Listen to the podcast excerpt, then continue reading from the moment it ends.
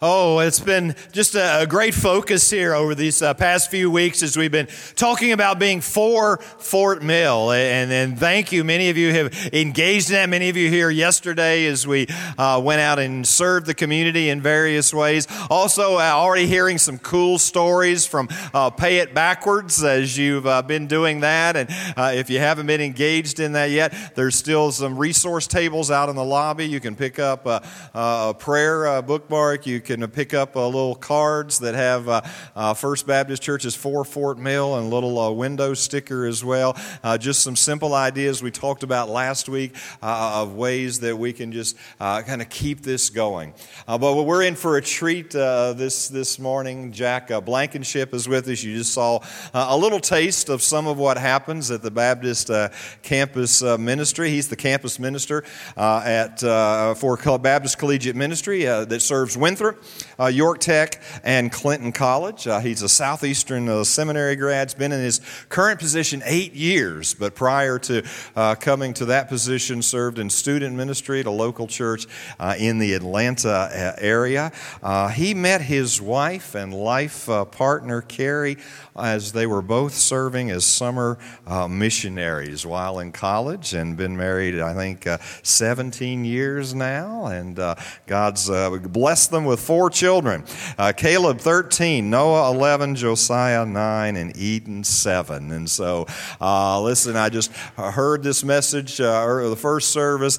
Uh, he did a great job uh, going to break open God's Word, and it's just, uh, just a perfect tie in to all that we've been focusing on. So, I'm going to encourage you to open a Bible, get out a note taking God, open your heart, and allow God to, to speak to you this morning. but as he comes, would you give a First Baptist welcome to Jack Blankenship, please.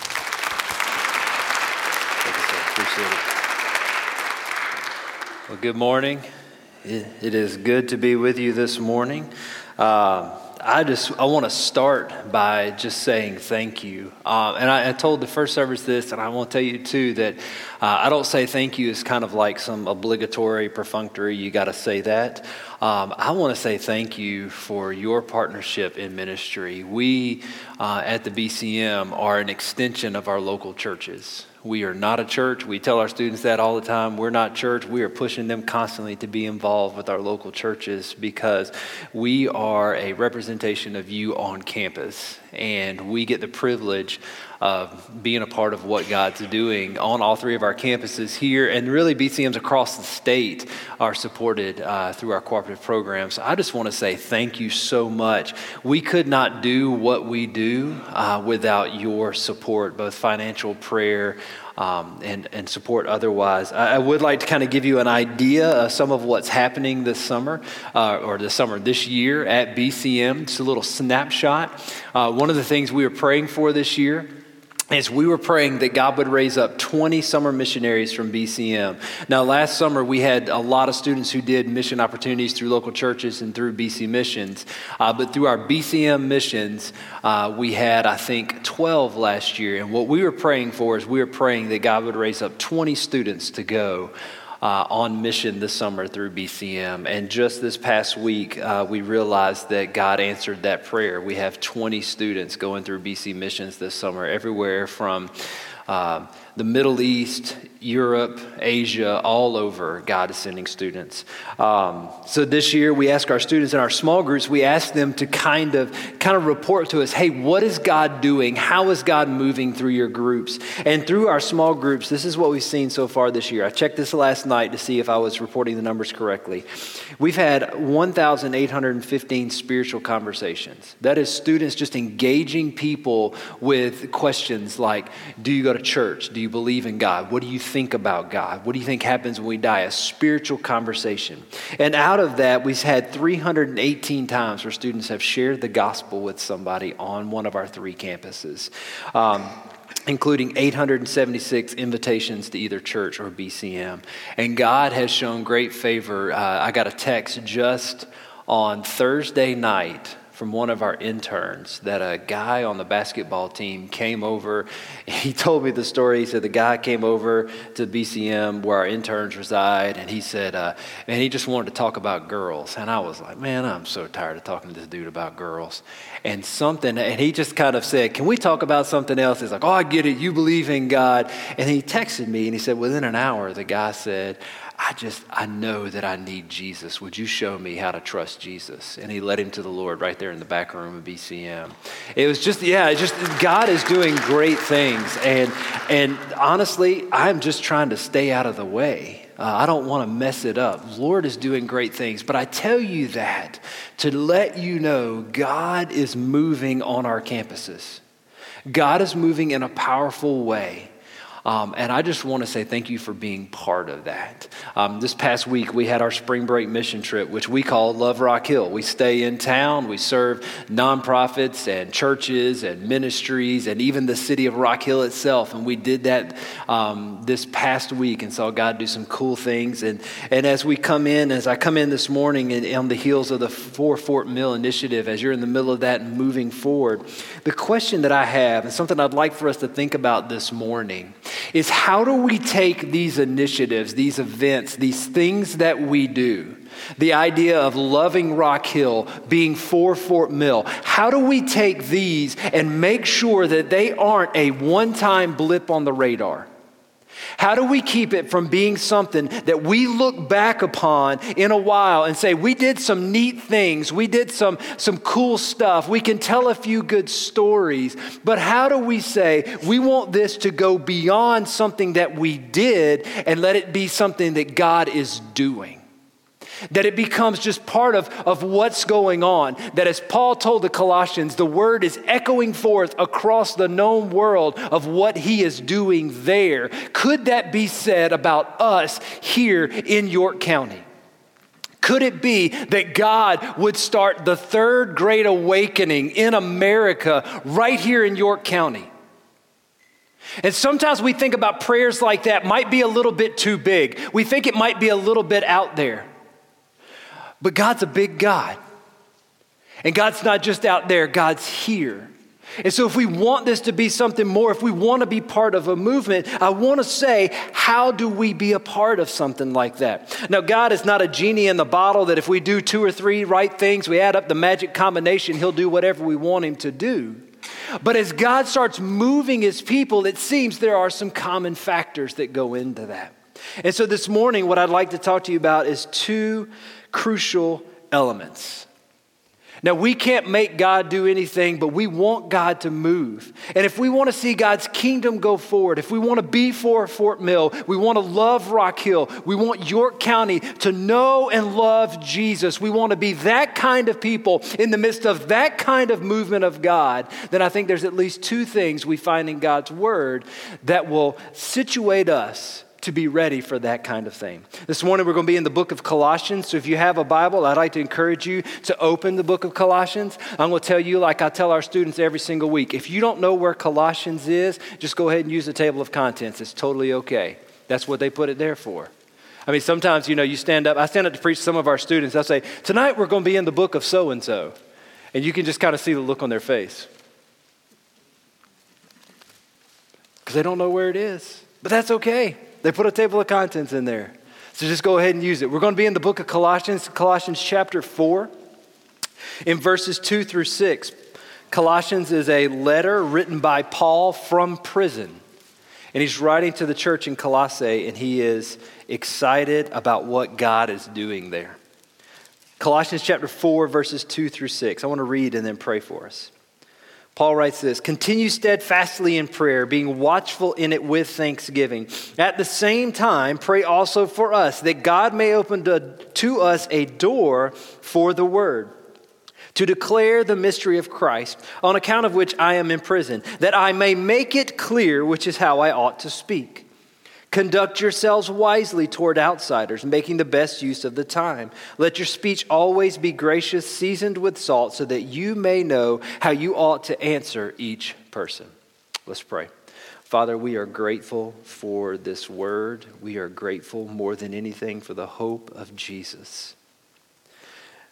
God, without that hope, we have no reason for being here. But because of that hope, we have every reason to be under your word.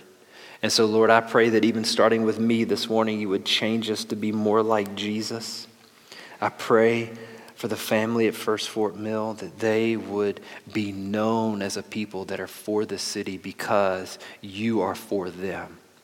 And so, Lord, I pray that the things we talk about this morning would be beneficial and that just as the gospel echoed forward from the Colossians, it would echo forward from this place and churches all around our county, and that you would move in a way that only you can. And we'll give you credit for it. In Christ's name, amen. So, the two crucial elements the first thing I want to say is this intentional prayer is crucial for kingdom expansion. Intentional prayer is crucial for kingdom expansion. Now, Paul begins his letter here in chapter 1 talking about prayer. In fact, prayer is an undercurrent all throughout the book of Colossians. Ten times, Paul either explicitly or implicitly talks about prayer. And so you can see that is a theme that runs all the way through the book. And it doesn't surprise us then that as Paul is closing out this letter, he is bringing them back to understanding they need to be a people of prayer. One of the things we realize is that intentional prayer recognizes that it is God and not us who expands his kingdom. We have to start there. Because we can get excited about initiatives, we can get excited about an emphasis, we can get pumped up and ready to go. And if we are not careful, we will do it in our own power in a way that only we can get credit for. And prayer brings us back and roots us continually in the fact that it is God and God alone who does things. As a matter of fact, if it's just something that we could do, I really don't want to be a part of it. I want to be a part of something God can do. And what Paul is doing is he is calling them back and reminding them that the thing that they're a part of is something that only God can do. It's really what Jesus taught in Matthew 6. Pray then like this Our Father in heaven, hallowed be your name.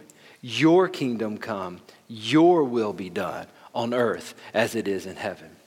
You see, when we come back to prayer, we realize that we cannot do it. But this too is what Jesus taught in John 15. He said, I am the vine, you are the branches. Whoever abides in me and I in him, he it is who bears much fruit. For apart from me, you can do nothing. And as Paul is talking about prayer with the Colossians, we really see five aspects of this prayer. The first is steadfast prayer. Now, steadfast prayer, we see it says continue steadfastly in prayer. The word steadfast means resolutely or dutifully firm and unwavering. Steadfast is like a life that's characterized by prayer. Three times when Paul talks about prayer in the book of Colossians, he either refers to it as steadfast or he talks about struggling in prayer. You see, sometimes we think that prayer is just the easiest thing to do, but steadfast prayer is difficult because there are many things that will come against us. Yet it is steadfast prayer that perseveres and holds on to the promises of God for what we want to do. Secondly, is this watchful prayer. So he says, continue steadfastly, being watchful in it. The it there is prayer. So we're to continue steadfastly in prayer and being watchful in prayer. Now, when we see there's really two aspects of being watchful in prayer. First is watching for things that we need to pray about being aware of it, having an eye towards people and situations that need prayer.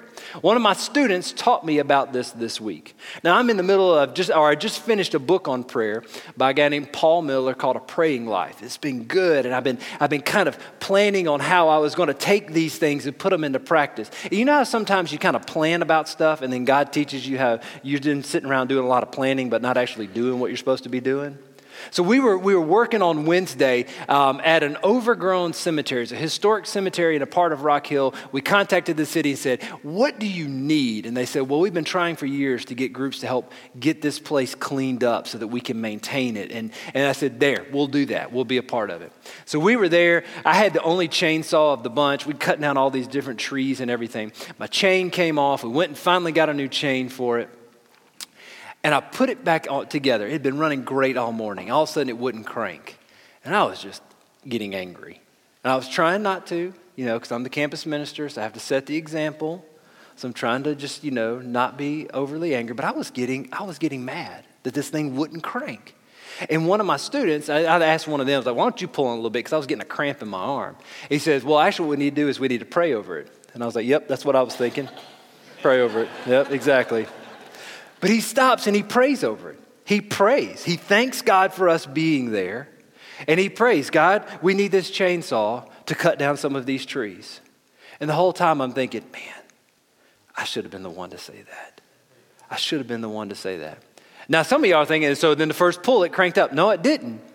But it did within a matter of about two minutes. We pulled on it a couple times, and he said, It's going to crank, it's going to crank. And another student grabbed it, and he pulled on it and started sputtering, sputtering. And all of a sudden, it cranked up. And it's easy at that point in time to say, oh, okay, good, it cranked, we're good to go, and not say that God was the one who answered that prayer. Because the second part of being watchful in prayer is not only looking for times when we need to pray, but it's looking for when God answers the prayer. A lot of times, what we want to do is we want to pray and then we'll dismiss it when God answers the prayer. Can I tell you, um, even as he was praying this morning, there's not a rogue molecule in the universe. God in the book of Hebrews tells us that he upholds the universe by the word of his power. The only reason why gas combusted in that chamber is because God is sovereign over the laws of physics and he's the one who made it happen. So whether we want to say, oh, it just happened, or oh, if we had kept going, no, God was sovereign over that. And God is the one, He was teaching me a lesson. He was giving me an illustration for this sermon to help you. And He was showing and demonstrating without Him, nothing happens. And at that point in time, I needed to see that. I needed to remember because we were clearing a whole lot of trees in our power, and God wanted me to remember and see He is sovereign over it all. This isn't for us, this is for Him. And so we have to be watchful in prayer, watching for times when God is calling us to pray, and then watching. It's an evidence of our faith to know that God will answer our prayers.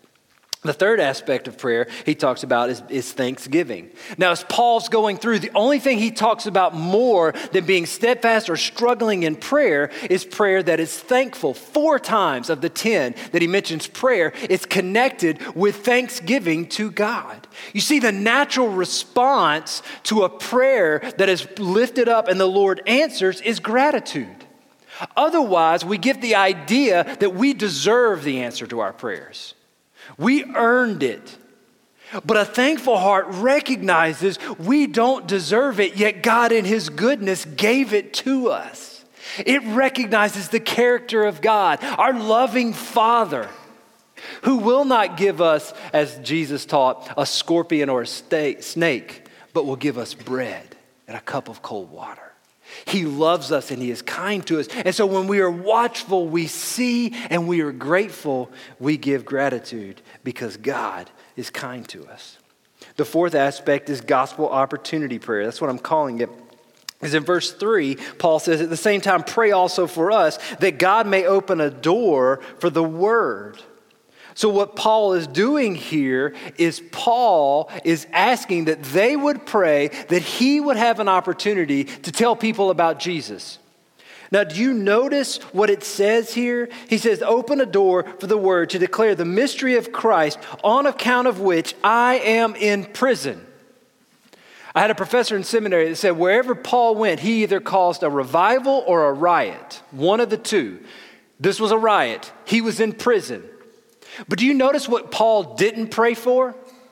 He didn't say, continue steadfast in prayer, be watchful in it, and thanksgiving, and pray that somehow I can get out of this prison so I can do something. He's in the middle of prison and he's saying, pray that a door be open for the gospel. Pray that no matter where I am, no matter what situation I'm in, I will have an opportunity to tell somebody about Jesus. We know from other books of the New Testament that Paul says the entire Roman guard had heard about Jesus. Why? Because they got chained up to him. Paul's like, "Hey, how you doing? We're going to be here a little while. I got a story for you." He starts to tell them about Jesus. You see, Paul's heart was that a door would be open to share the good news of Jesus. I read a book not too long ago called Sharing Jesus Without Freaking Out, and the author encourages this prayer God, give me today an opportunity to speak with someone about Jesus, the wisdom to see it, and the courage to take it. That's the kind of prayer that Paul is encouraging here. That we need to pray for ourselves and pray for each other. But closely connected with that is the fifth aspect, and that's a gospel sharing prayer. And it fits right in with that small prayer that we just said from the author of that book, because Paul's prayer isn't just that he would have an opportunity, it's that he would speak clearly the hope of Jesus. So he asked that he would have an opportunity and then he would clearly speak the gospel. If we're going to be honest, many of us freeze up at the idea of sharing the gospel. Maybe we're unsure of what we're going to say. For a lot of people that I've talked to that are afraid of sharing the gospel, the biggest fear is they're worried they're going to mess it up. They're worried they're going to leave something out. They're worried they're not going to say the right thing. This is where we realize the importance of prayer. You see, because it recognizes the power for salvation lies not in us, but in God. You see, sometimes we're afraid because we're worried we're going to mess it up. If we don't say it right, it won't stick, or that we're going to be the reason someone's not saved. But Paul here is praying hey, ask the Spirit, who Jesus promised would be with us to remind us of the things that he taught, and that when we have to open our mouths, he will be there and give us the words. It doesn't make the fear go away, but it helps us understand that we are trusting in a good and loving God whose glory is on display. And He has chosen to work through us. And He loves answering this prayer. You see, it's interesting. You may not be able to see this, but in the back of my Bible, I've got this uh, tattered up yellow post it note. Um, and that, has been in there for probably about seven years now, six or seven years. Um, and I got that from a retreat that I went to as a collegiate retreat. I was speaking in the main event, but one of the breakout sessions was on evangelism. And what they did was they kind of used as a visual a way to help people think about sharing the gospel. Um, and they had three different colored post it notes red, yellow, and green. And a red post it note was for somebody you knew who did not know Jesus. And you'd write their name on there. And at any point in time where you engage them in a conversation, begin to tell them about Jesus, you would take the red post it note down and write their name with a yellow. And then, if by the Lord's mercy they would come to faith in Christ, you would take the yellow one down and replace it with green as visual so you could see this is, I'm praying for an opportunity to share with this person. I've shared with this person. Now I'm praying that I have more opportunities and that they will come to faith in Christ and celebrate when God saves somebody. Here's the reason why I keep this yellow post it note in the middle, in the back of my Bible. It's a reminder to me the only thing that I'm responsible for is helping somebody go from red to yellow. Meaning, God has given me the opportunity to share the hope of the gospel with them. God's the one who brings them to faith in Christ. But this reminds me and it encourages me that I have the glorious privilege of telling someone how they can know the King of Kings, the God of the universe, the one who gave himself for them that they might experience and know him forever.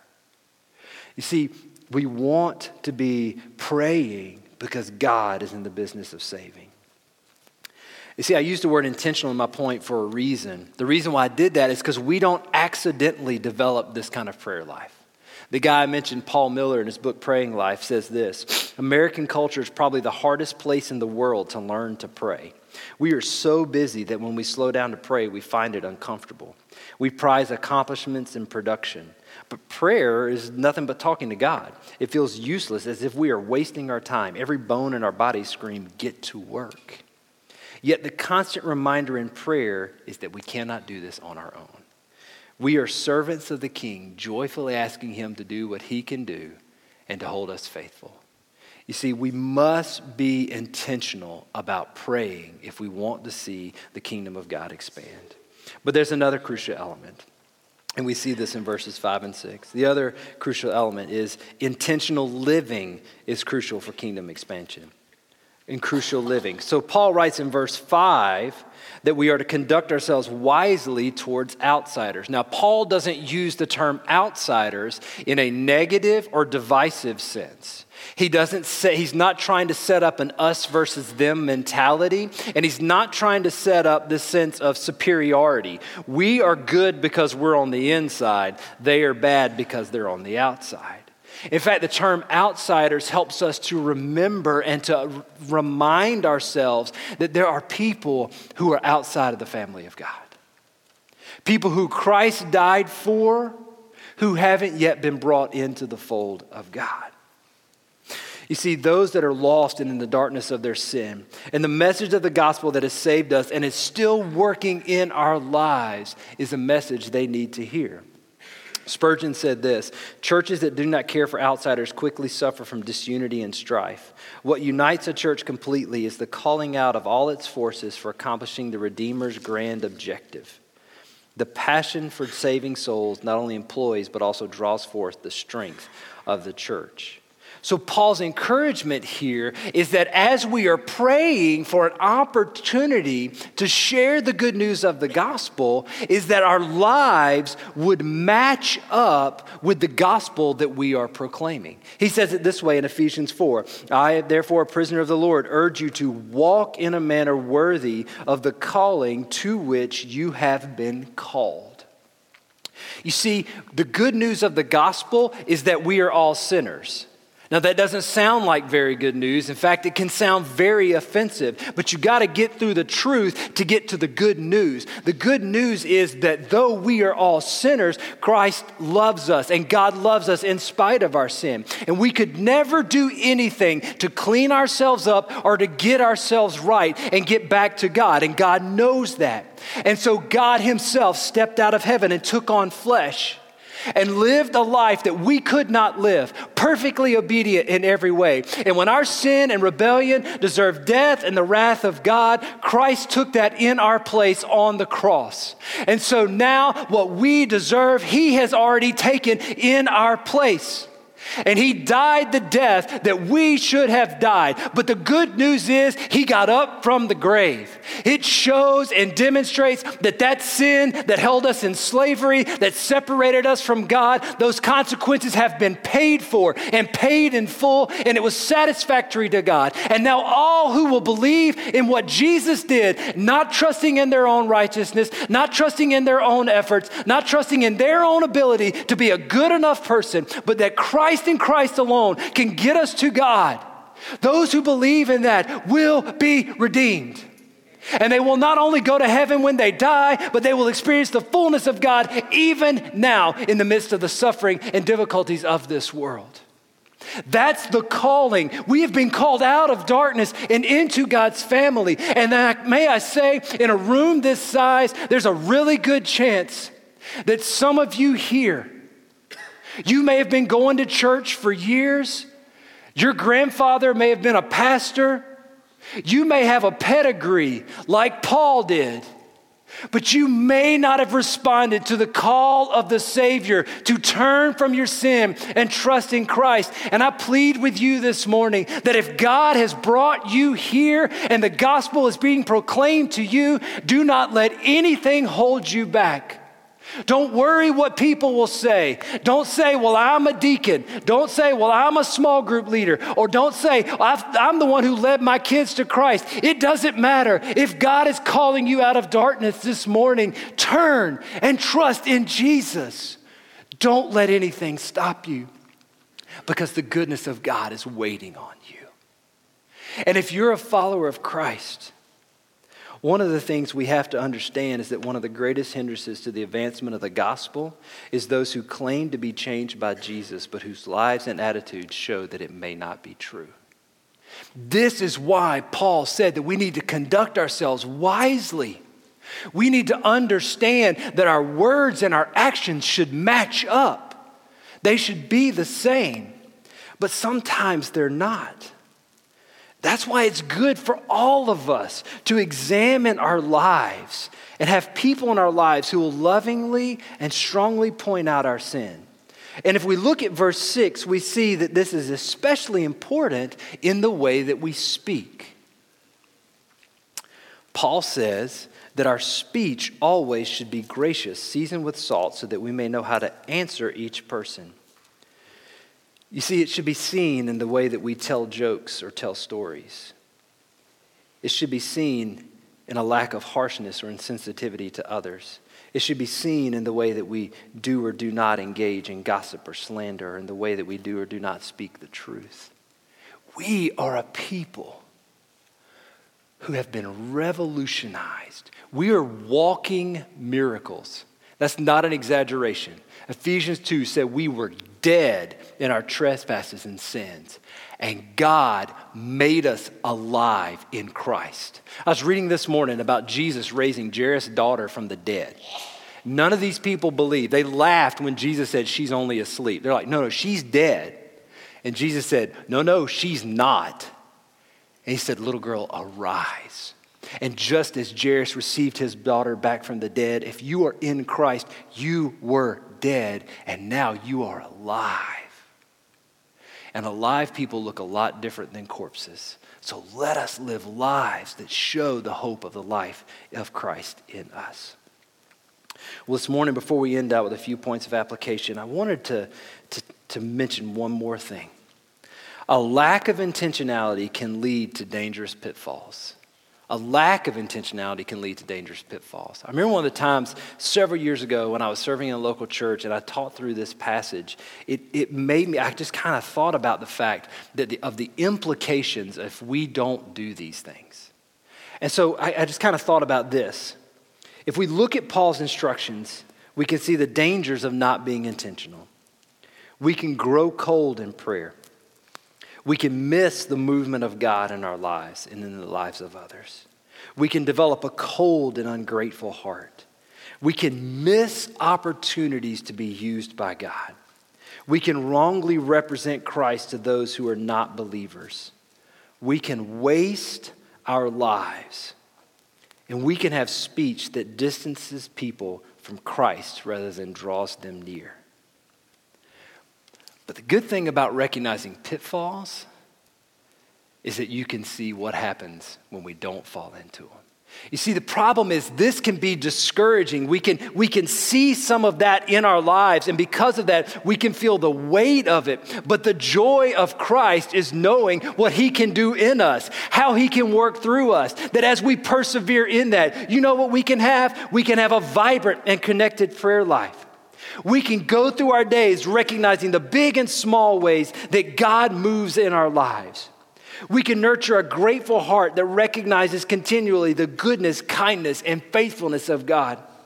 We can be used by God for His glory and to bring others into His family. We can be a true and faithful representative of Christ. We can spend our lives living for things that have eternal value and we can have our words bring healing and hope to those who are far from Christ as well as those who are in Christ. You see, the pitfalls are there, but so are the promises. And those promises are good. And those are the things that would, should stir within our hearts and say, I want to be part of that. I want to be part of that.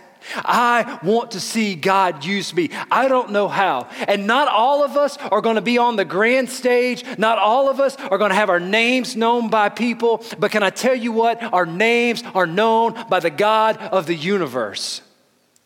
And it doesn't matter who knows us. It doesn't matter where our name is. It doesn't matter what recognition we got because one day we will hear, Well done, good and faithful servant. And so that's what we want to do, and that's what we want to be. So, what, we, what do we do with this? Four brief points of application, and I'll be done. The first is this I'm not, I'm not real creative, so just be intentional in prayer. Be intentional in prayer. So maybe this morning you need to ask yourself in which of the areas that I mentioned do you struggle? Is it being steadfast in prayer? Do you find yourself wanting to pray but never really starting? Is it being watchful in prayer? Is it being grateful? Do you pray for gospel opportunities? Do you pray for words to share the hope of the gospel? And maybe you would say, I want to do that, but I'm not sure where to begin. I would encourage you find a small group leader, a Sunday school teacher, find a friend, a fellow follower of Christ that you know has a strong prayer life. Ask one of the pastors and say, Help me to take one small step forward in being more intentional in prayer. You see, sometimes we hear this and we think, okay, I've got to get all of this together by tomorrow. When what God is saying, take one small step. I'm working on you one piece at a time. So maybe it just starts with just being steadfast, and then God brings next steps and the next steps. Second is this examine your life. Ask God to reveal anything in your life that is hindering the gospel. Whether it's the way you talk, whether it's the TV shows you watch, whether it's an obsession with a sports team, whether it's whatever, ask God if He would show you that. And if you're really serious and really a little bit crazy, ask somebody else. I'm, yeah, I'm just going to tell you only ask if you want to hear. And when you ask, you need to give them permission to be honest and prepare to not be defensive. Because if we ask somebody that loves us, they'll tell us. And when they tell us, it stings. And everything within us wants to say no.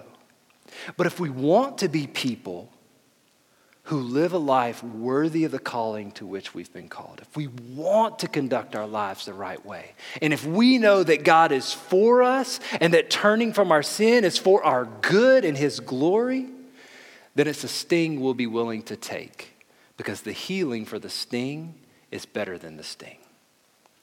Third thing is this pray that simple prayer God, give me today an opportunity to speak with someone about Jesus, the wisdom to see it, and the courage to take it. You see, what I, I remember that when I read this, I was just kind of like, man, that is so simple. And so, what I try to do now, not that I'm really good at this and do it all the time, but a lot of times I'll be walking from BCM over on campus. And if I'm going to meet somebody, I'll, be, I'll try to pray for that meeting and pray that God would give me wisdom and opportunities to share the hope of the gospel, whether they're a believer or not. But then sometimes I'm just going over on campus. And the prayer that I try to pray is this prayer God, give me an opportunity to speak with someone about Jesus, the wisdom to see it, and the courage to take it. And it's been, you know, I, would, I was about to say it's been crazy, but it's not crazy. God answers that prayer. There's been opportunities I've had a chance to share the gospel with somebody that I wasn't looking for, but that God showed me. And there's sometimes that God says, Yep, you're right. I'm answering that prayer and I'm getting them ready for next Monday. You see, sometimes God does that. Pray that prayer. Fourth thing is this, and, and this, is the, this is the tie that pulls it all together. Trust in the power of the gospel to do only what it can do. Trust in the power of the gospel to do what it only can do. You see, I've said it before, but I want to say it again. The danger is sometimes we see and we hear this and we know that we're not there. It's at that point in time we have to do what Jerry Bridges said and preach the gospel to ourselves.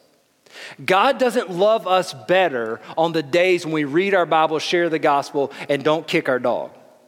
And He doesn't love us less on the days that we wake up late, scream at our kids, run through a red light, and get mad at our boss. You see, but we live that way. But the gospel calls us to is no matter if you've ever shared the gospel or if you've shared it a hundred times, God loves you completely in Christ because He loves you, not because of what you've done or haven't done.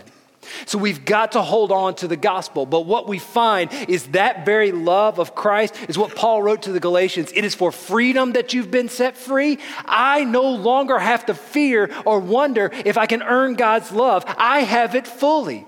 Now I'm free to live for Him. And when I mess up, I'm free to turn back to Him and ask forgiveness for that sin because Christ has already paid for it. And when I mess up or I don't share the gospel, it doesn't mean that I have shame. It means I come to a Heavenly Father Father who loves me in spite of the fact that I may not have done everything right, who will still smile at me because Christ has given himself for me.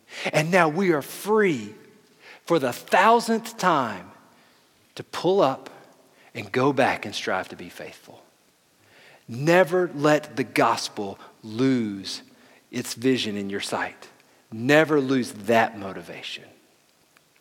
I want to pray for you.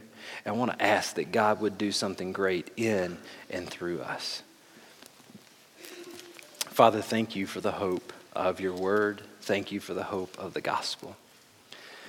Lord, as we think about being part of something big, Lord, we know that every large wall is built with small building blocks. And God, if you're building up a city, Lord, sometimes we feel like we have to be the one who's put the giant stones in place when maybe, God, you're putting a pebble one at a time. So, Lord, help us to know how we can be part of that. God, I pray for all of us that you would hold us faithful in prayer and that you would not only open doors for us to speak of the hope of Jesus, but that you would give us the words to say. And God, may our lives match up with the very gospel that we proclaim. Father, we ask for wisdom and grace, and we pray that in and all, that no other glory would be sought but the glory of Jesus. And we ask it in his name.